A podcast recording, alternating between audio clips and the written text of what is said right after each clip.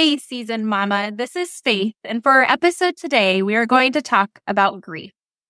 When we think of the holiday season, so often we think of laughter with our loved ones, sometimes baking cookies, movies that make us giggle as we eat popcorn, and smiles that abound.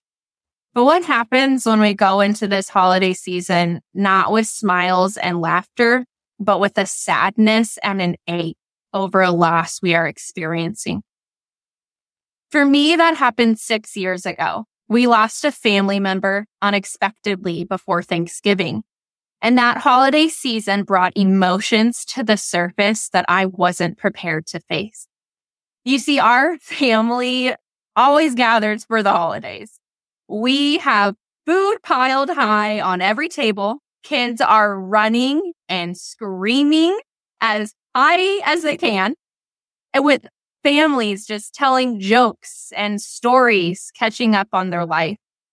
I'm sure, Mama, you imagine exactly and you know exactly what I mean. Yet this particular holiday season, after we'd piled our food on our plates and sat down to eat, there was an empty chair. A chair that someone we loved used to sit at and now no longer would. It's a chair that sat completely empty and created a void in all of our chests. We didn't know what to do. Do we acknowledge it? Act like it's not even there?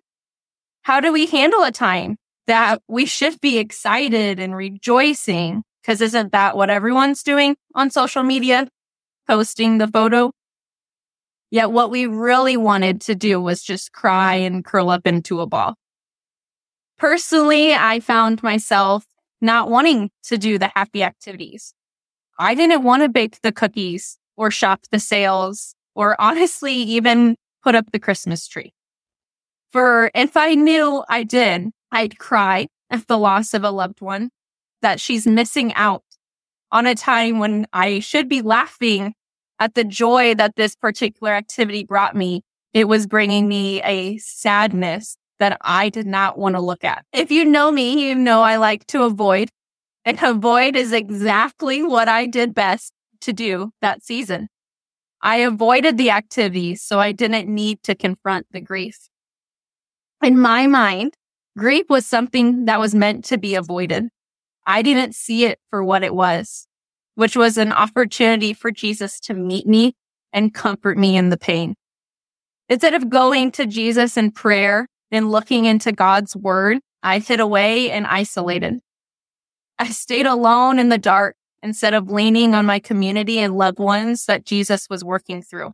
Mama, maybe that's you too. Maybe you, like me, have an FG chair this holiday season. Maybe you're missing someone and experiencing this season without them for the first time. Maybe it's not a person, but it's a loss of a job, an unexpected expense that now means a financial loss. Maybe you've been searching for a new home and lost out on bids more than once. Maybe you were planning to announce a new baby this holiday season, yet those blue lines never showed, or they did and now are no longer there. Maybe your loss is one of a relationship. Maybe you made the healthy decision to step away from a toxic person, but now that chair is empty and a small part of you is still sad that they won't be there to celebrate with you. My therapist once told me that grief is like a wave. Sometimes it'll be small, barely registering on our radar, while other times it will be like a tidal wave, knocking us over and leaving us saying what happened. Mama, maybe you have an empty chair at that table. Some of ours may look the same and some of them may not.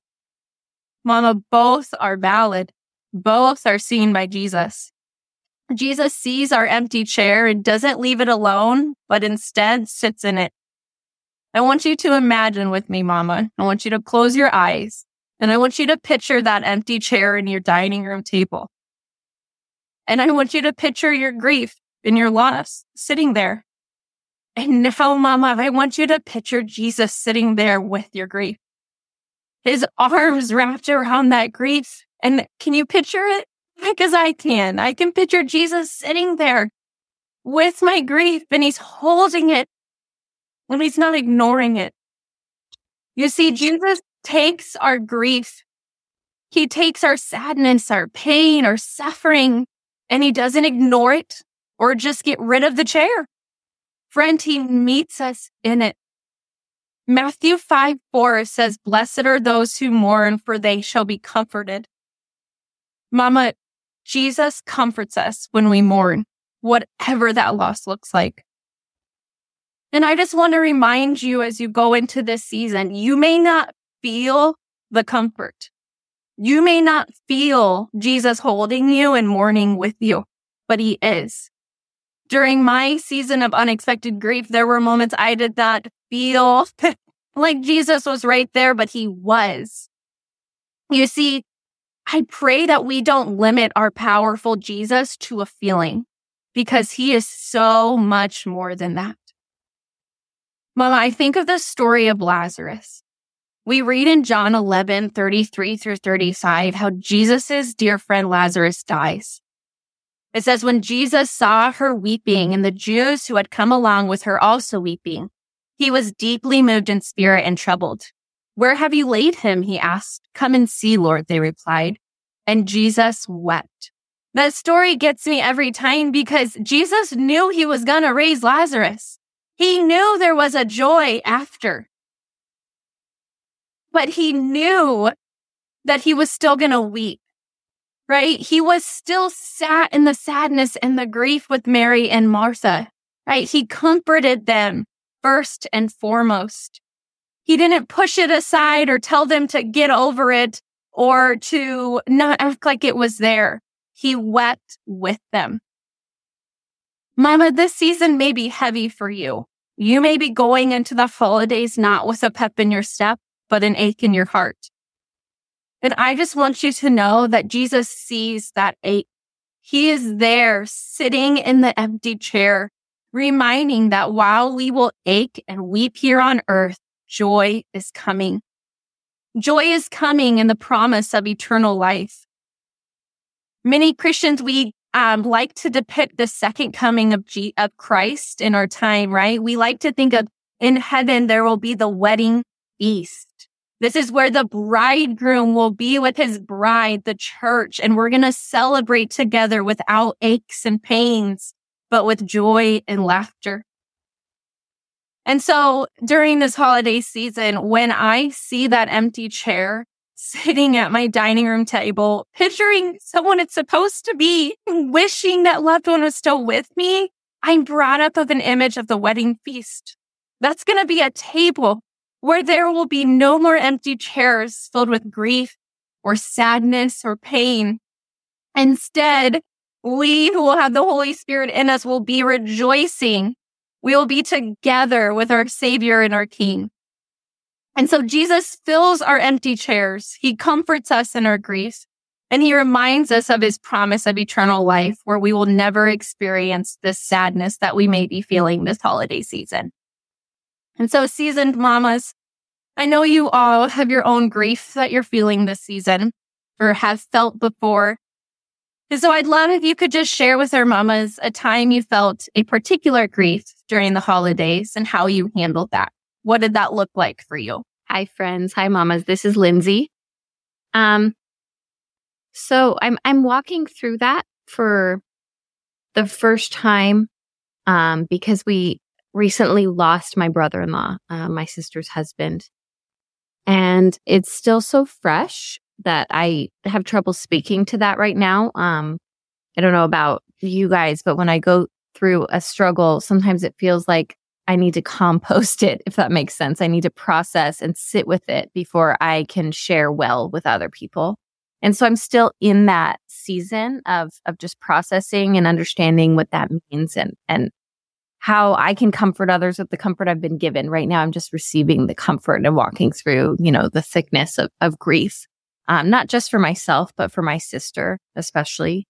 Um, but I did want to share because I'm preparing, um, a, a, couple for a couple speaking events. I'm really looking forward to, to share, um, and thinking, pondering Christmas. Um, and one thing that I was really resting upon this morning as I was preparing is just the way that our hallmark our, our, our desire for these hallmark stories, right? For the, for the dad and his son to be reunited or for, for the person who is just impossibly bad at love to just find love under the mistletoe and for those happily ever after stories. And I just feel like our hearts are programmed for those hallmark endings, like what you describe in the feast.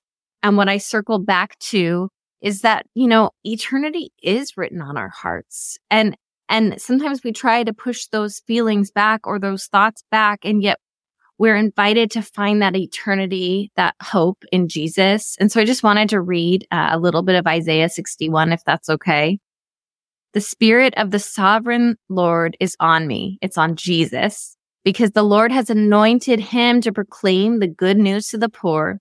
He has sent him to bind up the brokenhearted, to proclaim freedom for the captives and release from darkness for the prisoners, to proclaim the year of the Lord's favor and the day of vengeance of our God, to comfort all who mourn and to provide for those who grieve in Zion, to bestow on them a crown of beauty instead of ashes, the oil of joy instead of mourning, and a garment of praise instead of a spirit of despair.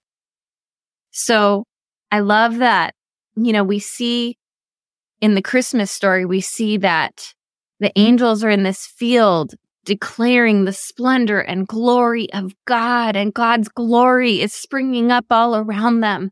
What was once far off is now in their midst. And yet, what are they proclaiming? They're proclaiming the birth of an infant son, a fragile baby boy.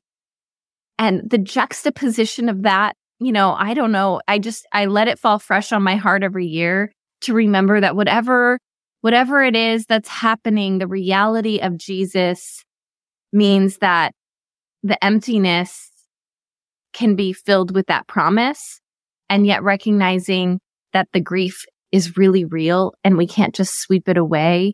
And yet Jesus enters into whatever that is. So Faith, thank you so much for that image that you painted of him sitting in the chair. And that's a good reminder for me as I walk through this season.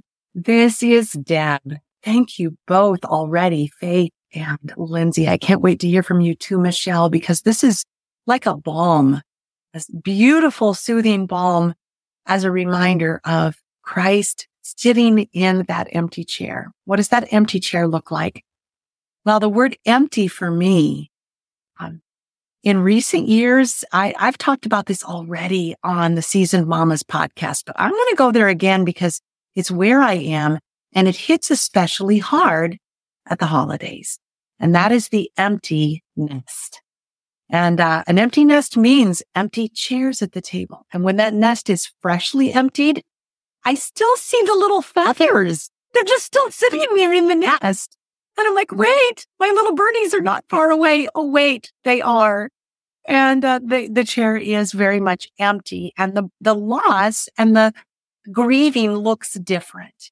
And I sometimes even will guilt myself saying, but you are so blessed. They are alive and well. They are thriving. And this is God's plan for them and for you that they will have grown and flown. Let's go back to the birds, the empty nest, the feathers, right? Oh, these feathers in my nest. How I still stare at those left behind feathers that, um, have a reminder of what, what once was their childhood. And I reminisce. We do a lot of reminiscing at Christmas anyway, don't we? I think because traditions are so much a part of our American Christmas experiences that, uh, especially the sacred pieces of tradition as I sit alone in worship while my pastor husband is leading us and we're in the season of Advent and thick into the songs and the worship as we're, we're walking toward the manger. And I sit alone and I remember the years of the squirming and the vying for mama's attention or um, every piece that had to do with the candlelight worship service and helping them hold the candle upright so it wasn't tipping and dripping onto the pew. So many details what I noticed with the empty nest is that it would be, it would hit me in waves of unexpected sadness. And Faith, you spoke so well into that of the, the, the types of emotions that may overwhelm us. And Jesus is not only right there with me in every expected and unexpected to me. Nothing's unexpected to him, but in every emotion. And I can't sit in a place of shame over some that come, but I can sit there holding both or holding all of the many messy emotions that come with that wave of unexpected sadness that things aren't like they used to be, that it's so very, very quiet, that traditions, uh, at once noisy and messy are now very quiet. The sentimental thoughts of the memories that we made doesn't mean those are over. They've just changed. He is present right here with me. He's sitting in that empty chair at the table with my husband and me when our children are not with us. But I know that he's also sitting in, uh, in a spare chair in their homes now too, as they all praise the Lord. They too know and love their savior. And I know that he is with them even as he is with me. And that uh, creates a fullness in place of the emptiness. Again, juxtaposition. I love that word, Lindsay, of that he's here now and not yet. He's there and he's here and both. And yet we wait for him to come. He came in the manger and he's coming again. And he needs us right now where we are. He needs me in my unique kind of grief that I can't just squelch down or pretend doesn't exist. And even when I can't feel his presence or his comfort or even his joy, I know by his word of truth that he is with me, that he is comforting me, that his joy is mine, that the angels who proclaimed to the shepherds first joy to the world. That's, that's you and me, ladies. That's our children near and far. Joy to the world because the Lord has come. Joy for the world. Yes, it is the most wonderful time of the year. And in our grief, it doesn't always feel that way, but our faith is incomparably greater than our feelings as we look to the Lord and we, we look to that empty chair and remember that Jesus sits right there. Hello, this is Michelle, and I have been sitting and listening to these dear mamas, soaking it all in and wiping away a couple of tears as I listen to them speak. Grief is so real, friends, and I just hope and pray that as you listen to this, you know that we have been praying for you, dear mamas, and that more importantly, that Jesus meets you right in your grief. So my story happened 20 years ago. We lost my grandmother and it was the month of December at the beginning. And uh, so the whole month I spent practicing with Jacob, who was our only at the mo, at the time, learning to sing Silent Night because I knew that because we had already gone home for grandma's funeral that we wouldn't be able to go home for Christmas that year. And one of my favorite memories from childhood is singing Silent Night with the candlelight service. And so I was really looking forward to the candlelight service at our church because I had learned as a church worker, you don't always get to go home for Christmas, but I knew that that night, all of my family would be in church somewhere and we would all be singing Silent Night. And so I was really looking forward to it. But Christmas Eve morning, Jacob woke up, had a crusty nose and bright red cheeks and I knew that he had a fever. My heart sank because I knew that I wouldn't be going to church that night. So how was I going to celebrate Christmas? How was I going to be at church for the candlelight service? And so I sent Troy off to spend time with his family because I figured both of us didn't need to miss out on the festivities. And Jacob and I sat in his room and it was dark. And I thought, you know what? we can still sing Silent Night. I had taught him that. And so I had a little flashlight and we turned it on and he sang in his cute little two year old voice. We sang Silent Night. We sang our hearts out. And in that moment, I knew that it didn't matter where Christmas was celebrated because the Christ child comes no matter what, no matter what is going on in our lives, he comes. Emmanuel is with us. God is with you, dear mamas. He meets you right in the midst of your grief.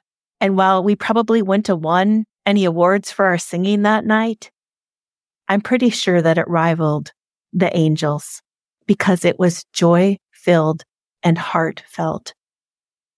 And the Christ child came. He came for you and for me. He came for Jacob and me. And as we were singing, I remembered that even though I was missing my grandmother, she was celebrating Christmas like never before because she was in the presence of the Christ child right there with him. And so we pray, dear mamas, that whatever season you are in, whatever kind of grief you are facing, know that Emmanuel is with you. He comes to you, dear mamas. Oh, season mamas. Thank you for that. I, I was just soaking up everything you guys are saying. And it was just such a reminder to me that we all experience grief. Like we're not alone in experiencing it. And no matter what that looks like, Jesus is with us. He's sitting in the empty chair. And so I just want to leave all of you mamas with John 16, 22, which says, So with you now is your time of grief, but I will see you again and you will rejoice and no one will take away your joy. And so as we go into this season filled with a grief and a sadness that we now know looks different for all of us, there is a rejoicing and a joy that is coming. And I pray that you rest in that peace.